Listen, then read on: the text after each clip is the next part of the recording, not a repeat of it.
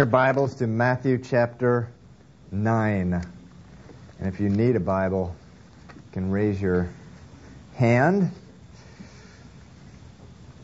I believe we have some extra Bibles in the back. Matthew chapter 9.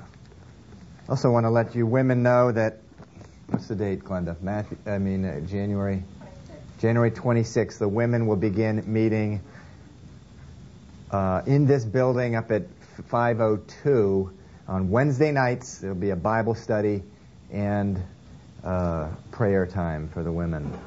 Okay, Matthew 9, verse 9. As Jesus passed on from there, he saw a man named Matthew sitting at the tax office. And he said to him, Follow me. So he arose and followed him. Now it happened as Jesus sat at the table in the house that, behold, many tax collectors and sinners came and sat down with him and his disciples. And when the Pharisees saw it, they said to his disciples, Why does your teacher eat with tax collectors and sinners? When Jesus heard that, he said to them, Those who are well have no need of a physician, but those who are sick. But go and learn what this means. I desire mercy and not sacrifice. For I did not come to call the righteous, but sinners to repentance. Then the disciples of John came to him, saying, Why do we and the Pharisees fast often, but your disciples do not fast? And Jesus said to them, Can the friends of the bridegroom mourn as long as the bridegroom is with them? But the days will come when the bridegroom will be taken away from them and then they will fast. No one puts a piece of unshrunk cloth on an old garment, for the patch pulls away from the garment, and the tear is made worse. Nor do they put new wine into old wineskins, or else the wineskins break. The wine is spilled, and the wineskins are ruined. But they put new wine into new wineskins, and both are preserved. Let's pray. Father, I just pray that you'd open up your word to us this morning, Lord, and that our uh, hard and stubborn hearts would be softened and open up to everything that you have to say to us this morning, Lord. I pray this in Jesus' name. Amen. Okay, please greet one another. Thank you, Greg. In Matthew chapter 9, verses 9 through 17, Jesus is in a feast. He's participating in a feast the house of the tax collector Matthew, who is the writer of the book. And the people, Jesus and the people around him, are feasting on every delicacy that was available to people of that day, rich people of that day, rather. And there's expensive wine, there's laughter, there's joy, there's happiness. Now, if there's anything that upsets a legalistic person, that is a person who's in a religious system that is based not on a relationship with God, but rules and traditions and self punishing rituals. It is to watch someone, anyone, have fun. If there's anything that bothers a legalistic person, it's it's seeing someone, anyone, happy. Why? Because the happiness of others reminds them of their own misery that fills their life. And usually, the way they find comfort when they see a happy person or a happy gathering of people is to mutter to themselves something like, Well, thank God I'm not like they are. Thank God I'm not a sinner like them. You know, I may be miserable, but I'm righteous. I'm a law abider. They won't be laughing when they're toasting in Hades, or, you know, sort of deal. Now, if there's one thing that is even more intolerable to a legalistic person than to see someone happy, it is to see someone happy who claims to be a follower of God. To them, you can't have it both ways. Following God is by, by definition, it's, it's not fun, they think. To follow God, you must give up fun. A legalistic person has no understanding of grace. Grace. All the uh, that the concept of grace, that someone is made right with God for free. Grace, all the sin and ugly things that you have ever done are set aside by God for nothing from you in return. Nothing. That's what grace is. It's so easy because it was so costly to Jesus. They don't understand that. They believe a person is made right with God by sort of paying for their own sin by giving up the fun, giving up the pleasure, by giving up laughter, joy, and happiness. And so if they see someone who claims to follow God having a good time, having a happy time, having fun, their reaction is, hey, you can't do that. That's not allowed. That, that's fun. And one way or another, they will try to throw a wet blanket on whatever is happening. Now, there were two groups looking at Jesus uh, as he was at this great uh, feast, and both of them had a reaction like this Hey, Jesus, you can't do that. You're having fun. You're with people who are having fun. You're, you're in the midst of laughter.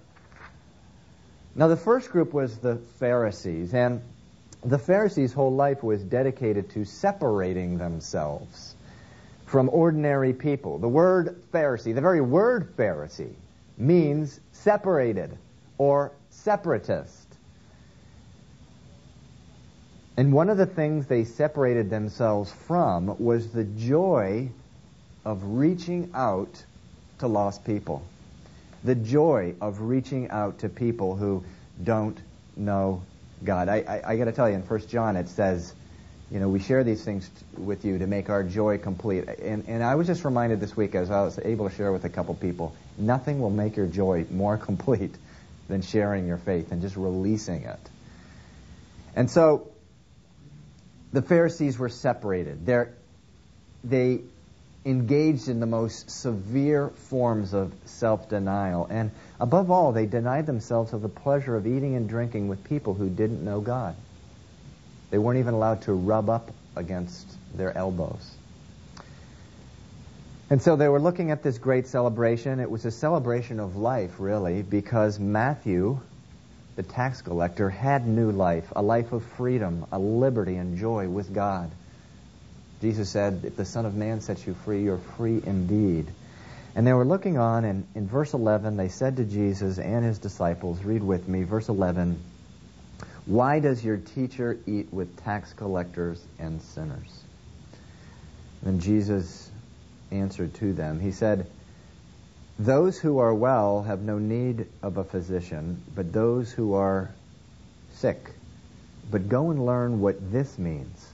I desire mercy, not sacrifice. I desire mercy, not sacrifice. Now, the Pharisees would have recognized that immediately. It comes from Micah 6 6 and uh, in the Old Testament. And so, what Jesus is saying to the Pharisees, he's saying this you, you know, you guys live a tremendous life of self sacrifice. You read the law six hours a day. You keep away from everything that is wicked, foul, and ugly. You are careful to obey all the rules and regulations which uh, you and your forebears make up. But God desires mercy, not sacrifice. The word there for mercy uh, in Micah 6 6 is chesed. Chesed. C H E. Uh, S-E-D or something like that, chesed. And it's a very difficult word to translate from Hebrew to uh, English or Hebrew to Greek. It's a whole bunch of words just like mushed up into love and mercy and joy and and uh, kindness, all sort of mushed up together. Usually in the Old Testament, you'll see a word like loving kindness, the English word translated from hesed. And so God desired desires a heart of loving kindness towards him. Jesus saying, I desire mercy, chesed, loving kindness towards him. What does that mean? A person who has a heart of loving kindness toward God has a heart bursting with gratitude for God because he or she recognizes that there is no hope for him or her no hope apart from God's mercy. None. A person who has a heart of loving kindness towards God understands there is no sacrifice, no life of self denial, no heroic deed that is able to salvage their hopelessly lost life. Mercy, God's mercy, is the only thing that, that can restore them to God. And think about it this feast was filled with those people. It was filled with those people. It says in verse 11, many tax collectors, many tax collectors and sinners came and sat down with Jesus. Think about it. They were rubbing elbows with the Son of God. And this feast in Matthew 9 was filled with them. And think about it. Jesus, God, is getting what he says he desires most.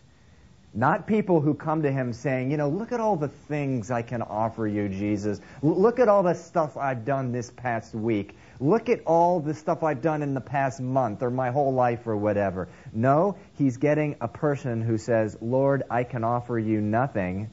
Thank you for letting me sit down with you. I can't believe you're letting me sit down with you. Thank you for accepting me. Thank you for your mercy. And, and that made them filled with happiness, joy, gratefulness, laughter. It, it filled their hearts with loving kindness. As Jesus said, God, desires, he's using them as an example when he's talking to the, uh, uh, the Pharisees. God desires mercy, loving kindness, a heart of loving kindness, not sacrifice. And the Pharisees looked on and said, You can't do that. You can't do that. These, this is wrong. These people are sinners. And Jesus is saying, What are you talking about? God desires mercy, not sacrifice. Now, there was another group who was looking on and, and who have sort of been an enigma uh, to everyone, to a lot of people when they read this verse. And, and they also had big frowns on their faces. Uh, they were the disciples of John the Baptist.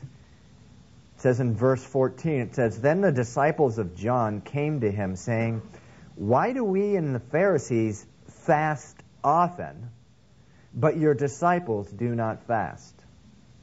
And Jesus said to them, Can the friends of the bridegroom mourn as long as the bridegroom is with them? Now, if you read that, if you just read that, or if you've read that in the past, and you read that and you sort of scratch your head and you ask yourself, why are these guys following John the Baptist? I mean, isn't like Jesus ministering now? I, didn't John the Baptist say Jesus must increase, I must decrease? Shouldn't these guys be following Jesus? If you guys are asking yourselves that, you're asking the right questions. Those are, that's exactly what you're supposed to be asking yourself.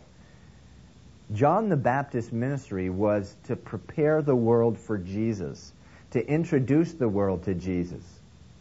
That had been done. By this time in Matthew chapter 9, John the Baptist was no longer even alive. He had been arrested by King Herod and killed. God had taken him home. Jesus said he was the, the, the most righteous man ever born to a, a, a, a woman in the natural. God had taken him home, and these guys here in Matthew 9:14, they're following a dead man, and worse than that, a dead man whose ministry had been accomplished. There was nothing else to do. Meanwhile, these men were continuing to imitate John the Baptist's outward conduct without, without also imitating his heart. Now, before he died, and uh, John the Baptist, uh, with God's very deliberate leading, he did fast often. He was sent to the wilderness to live in lonely places, the Bible says.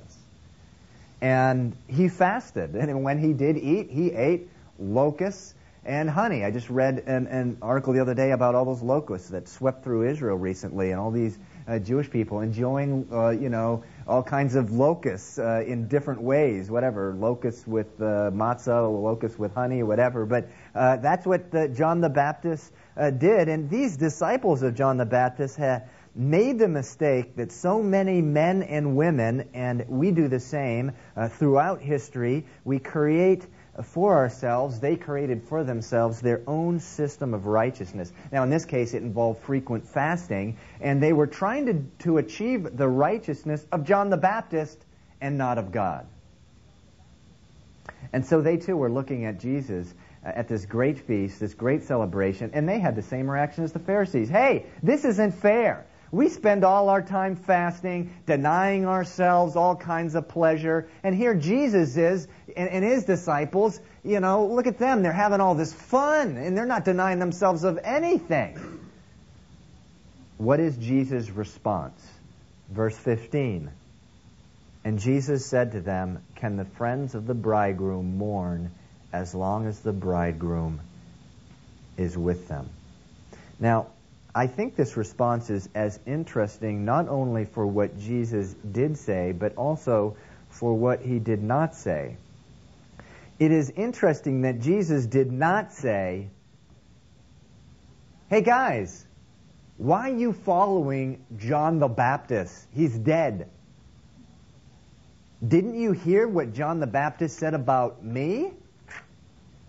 John, John's ministry is complete. He, he introduced the world to me. There's, there's no ministry left for him to do.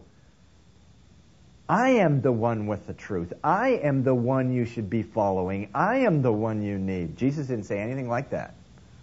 In fact, I'm convinced that after Jesus' response, they walked away sad and disgruntled. Now, one of the reasons I believe they walked away is because, believe it or not, to this day, there is a religion whose adherents are consider themselves followers of John the Baptist. There's at least 10,000 of them in Iraq and then throughout the world. They trace their lineage to this time, this time of John the Baptist. They're called the Sabian Mandaeans. If you're interested about them, I have an article. Really interesting, really tragic. They believe Jesus was the false Messiah. I mean, is that misguided or what? How can you get more misguided than that? I, I, I don't know. But uh, they are so extremely legalistic that no one is allowed to convert to their religion. In fact, U.S. News uh, interviewed their leader, Sheikh Sattar Jabbar Hilu, and he said, for 2,000 years, nobody has been able to enter our religion. That's how legalistic they are. Talk about someone who has no understanding of grace. Can you imagine having to trust in your blood, bloodline for your salvation? But, uh, but, but here in Matthew chapter 9, perhaps the original Sabian Mandaeans, these disciples of John the Baptist, uh, which, by the way, just so you know, that Peter was um, a disciple of John the Baptist, and at the right time, he changed and began to uh, uh follow uh, Jesus. Uh, but in any event, they th- these folks are talking with Jesus, and, and, Jesus doesn't criticize their religious practice. He doesn't say a word to try to convince them to stay with him. Um, and I don't know about you, but uh, this speaks volumes to me about how ministry should be done. Jesus' method of attracting people was very simple. He taught the truth, he practiced what he preached, and he re- relied on the Holy Spirit to bring in the people. End of story. You know, how often do we add to that? You know, we meet someone from another church. We got the dove, you know, the Calvary Chapel doves, you know. We, just, that's just us. And we have a copyright on it or whatever. Or, you know, the worship at Calvary, or verse by verse, chapter by chapter, it's really the only way. And, and, and you know, manipulating people.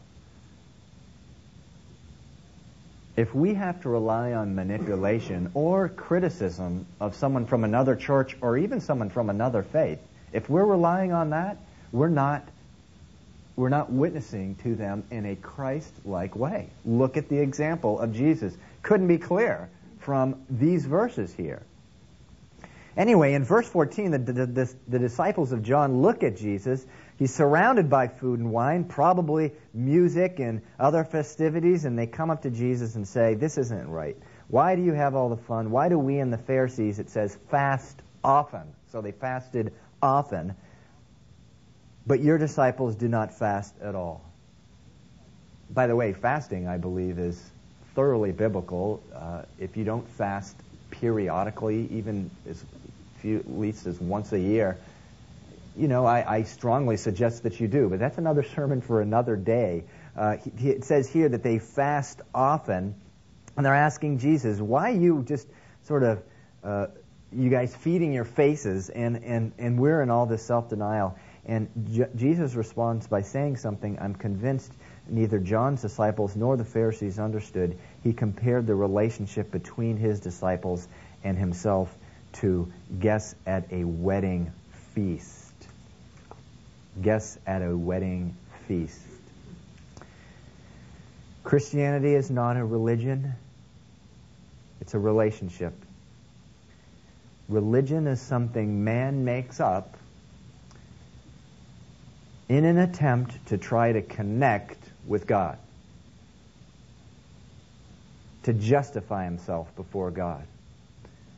All John's disciples, these disciples, knew about, as well as the Pharisees, was religion. Meanwhile, Jesus was teaching relationship.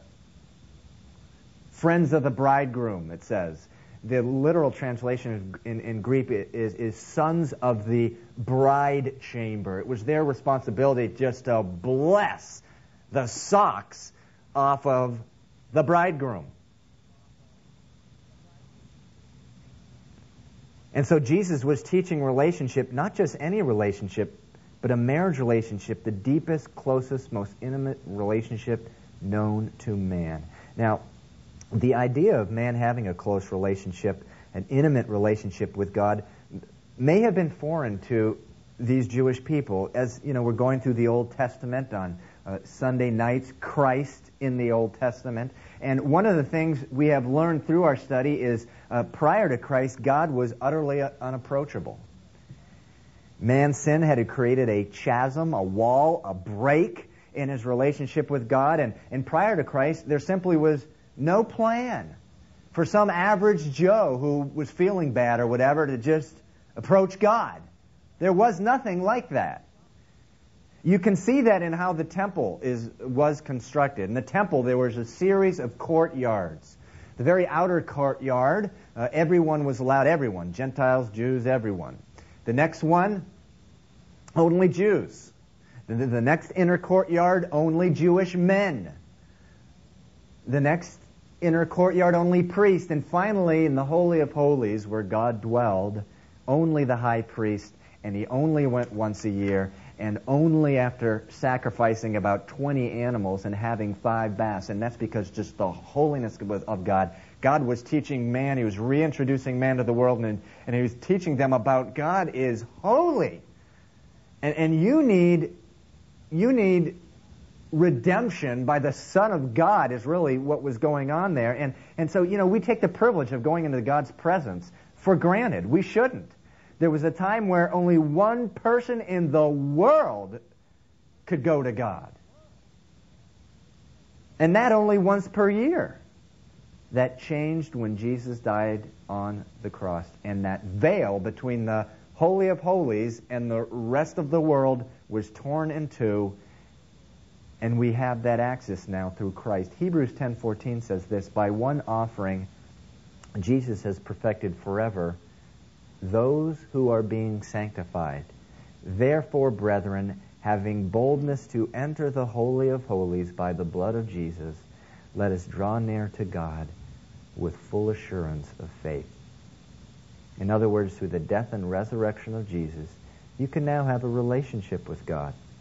And here in chapter uh, Matthew chapter 9, verse 15, Jesus is saying that the relationship between God and man is not one in which you, you know, you're moping around like a deadpan all day, you know, oh, this is such a horrible life, this life of self-denial and fasting and punishment and, you know, hey you, you know, beat me on the back with a stick. I'm, I'm feeling a little happy now, you know, too happy. You know, that's a, a sort of deal. And, and, and no, that, this relationship uh, is, the relationship between man and God is not like that. It's a relationship like close friends celebrating at a marriage. The Greek is sons of the bride chamber.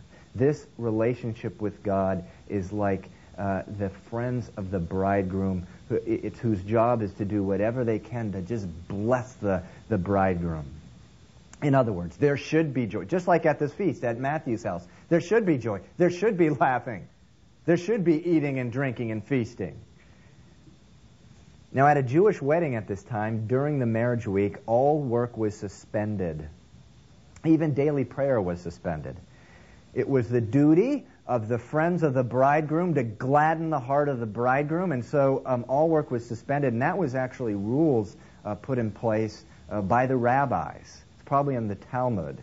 And the rabbis uh, put that in place as an extension of Deuteronomy 24, verse 5, which says this You're going to love this, women. Get ready. When a man has taken a new wife, he shall not go out to war or be charged with any business, uh, and he shall be free at home for one year to bring happiness to his wife. Isn't that just great? Uh, Gino, are you doing that, man? so, uh, but uh, in, any event, uh, you know, using this verse as a springboard, uh, the rabbis uh, ordered that everything that was heavy or cumbersome or, or, burdensome be suspended during the marriage week. And instead of a honeymoon, the, the Jews at this time had a whole week or up to 14 days with their friends after their wedding. That's not my idea of what I would want, but uh, that's uh, what they wanted. And uh, during the whole week, there was a feast, and uh, the, there was the tradition to address the bride and groom as the as the king and the queen. You know, you were literally like the king and queen uh, for a, a, week. And you know, the, remember the wedding of Cana, where uh, Jesus turned the jugs of water into wine. And some people read that and go, man, these people really must have been getting drunk or something. Well, that wasn't the case. The case was that the wedding, the marriage week, it's long. The wedding feast is so long, they needed a lot of wine. And, and so uh, uh, that was part of uh, the tradition. And so the point of all this is that when Jesus in Matthew 9, verse 15, describes the relationship between God man, uh, really in terms of this wedding feast, he's describing a brand new covenant between man and God. So a lot of the Jews may not have really understood the connection here, but the old covenant was a covenant of law in which God was essentially unapproachable.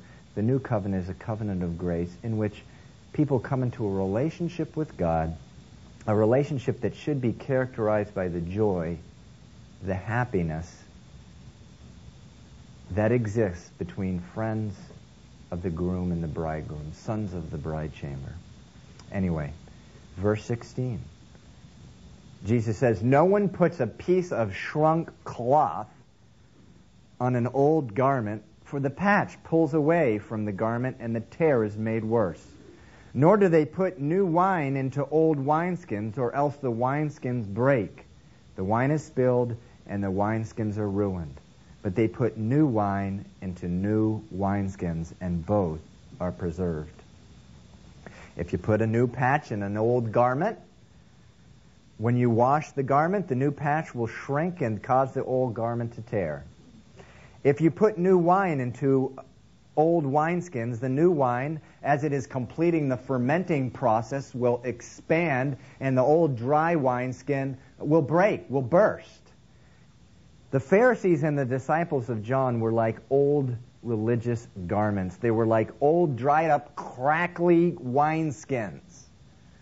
Jesus was holding out to the world new garments and new wine, and there was no way on earth, no way on earth that the new garment was going to mesh with the old garment, or the new wine would, would, would do well in an old wineskin. When you have a legalistic person or if there's a, a piece of your heart, a strain in your heart that's legalistic, when you have a legalistic person, the type of person who looks at people who are happy and, and love the Lord and mutters to himself, look at those sinners. I thank God I'm not like them. You know, I may be miserable, but I'm righteous, and, you know, they won't be laughing when they're in Hades, this sort of deal. When you have a person like that, you're not going to change them by trying to throw a new patch on their, on their old, ugly garment. In other words, you're not going to change him by going up to him and saying something like, you know, hey man, God loves you, really. The Bible says you should soften up a little. You're, you're not going to change him by slapping a, a, a, patch on, on this, this old ugly garment of his or hers. They'll be like, get away, heathen, you know, sort of deal. What do you know? You can't put a new patch on an old garment. You can't throw a band aid on a heart that is corrupt to the core. A whole new life is needed. So the, Pharisees and the disciples of John needed much more than a patch on their religion. They needed a completely new relationship with, with God. And they needed new garments and new wineskins. Now, one of the best examples of this is in John chapter 3. A, a, Pharisee by the name of Nicodemus came to Jesus by night and he was seeking answers for his life.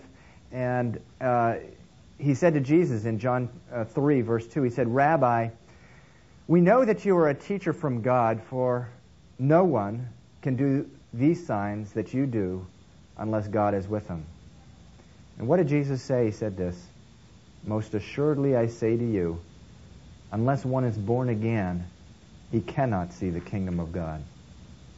And Nicodemus answered in so many words, What do you mean, born again? and Jesus answered, Unless one is born of water, meaning in the flesh, as a child out of the womb, and then born of the Spirit, he cannot enter the kingdom of God. Now, I've often wondered why Nick, why Jesus was he seemed to be kind of hard on Nicodemus, right? I mean, here's a guy risking everything he had. I mean, he was on the Sanhedrin. If he had been caught coming by night, he and his family would have been expelled from the temple, shunned from the community. You would have thought maybe Jesus would have said, You know, I really admire you, Nicodemus, for coming out here and talking to me like this. Instead, he says, As far as God's concerned, you're dead. You are dead. You need a whole new life. The life you now live must be completely set aside, and a new life must be reborn within you by the Spirit of God. You know, Stephanie and I used to know a guy, uh, she may forget him, but he was a guy in a church that we went to who had a, a, a heart from someone else. He had a heart transplant. And you know, just because he may have had a, a good liver and a good kidney and good eyes, didn't mean that he needed major, major surgery, a heart transplant. He couldn't rely on some other good things in his life. Nicodemus was a good man, probably better than anyone in this room in the natural. I mean, uh, he, this was this took an enormous amount of courage. He was he to go to Jesus at night. He was giving up possibly everything he had. But Jesus said, "I'm sorry. None of that's worth anything. You need a whole new life. You need to be born again by the Spirit of God." There is no rejoicing until you shed your old wineskins and take on the new one.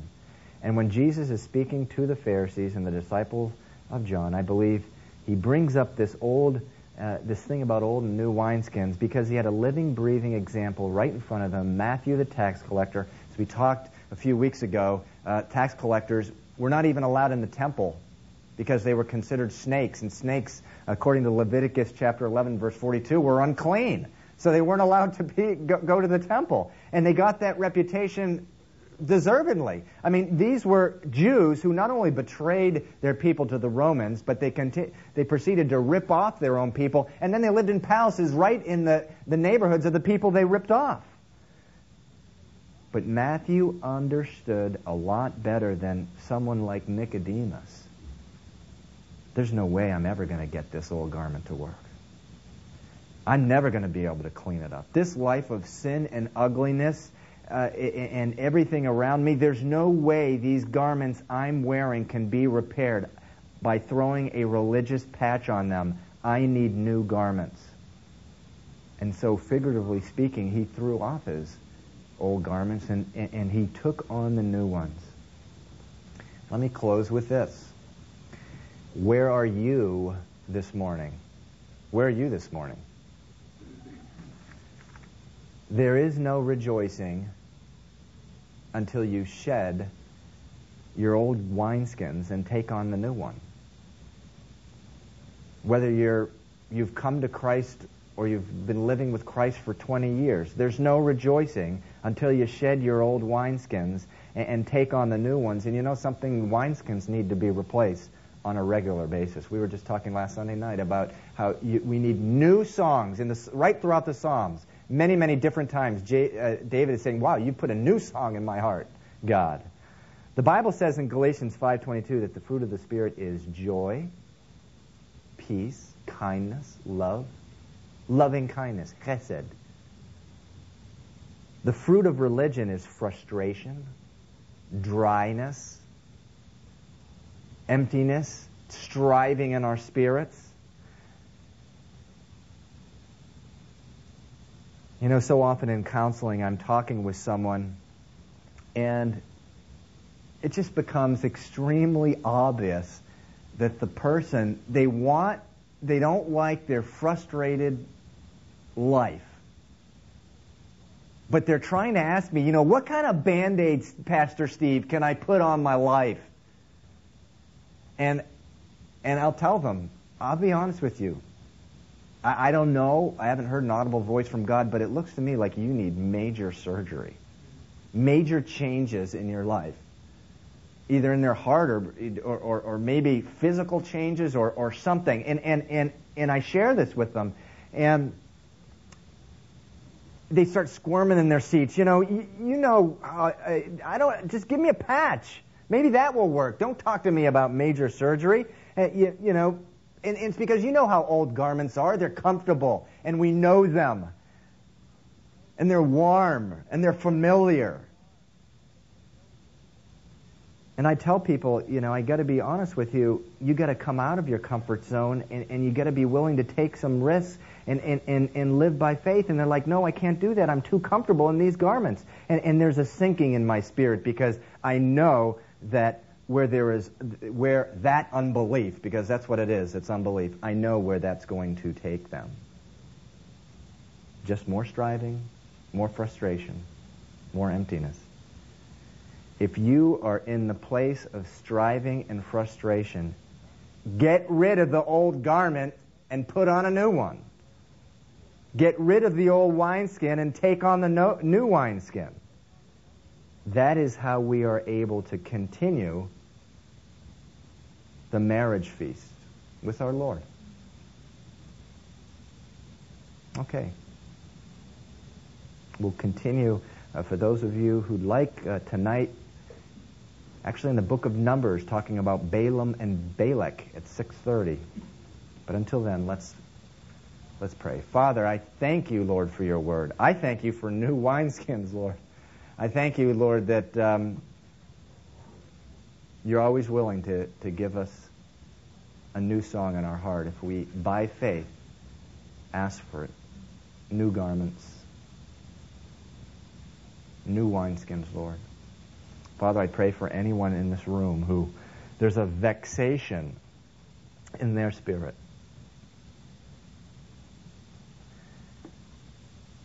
Uh, just a frustration, a striving, Lord. I pray that they would let go of the old garments, Lord, that are that, that's causing those things.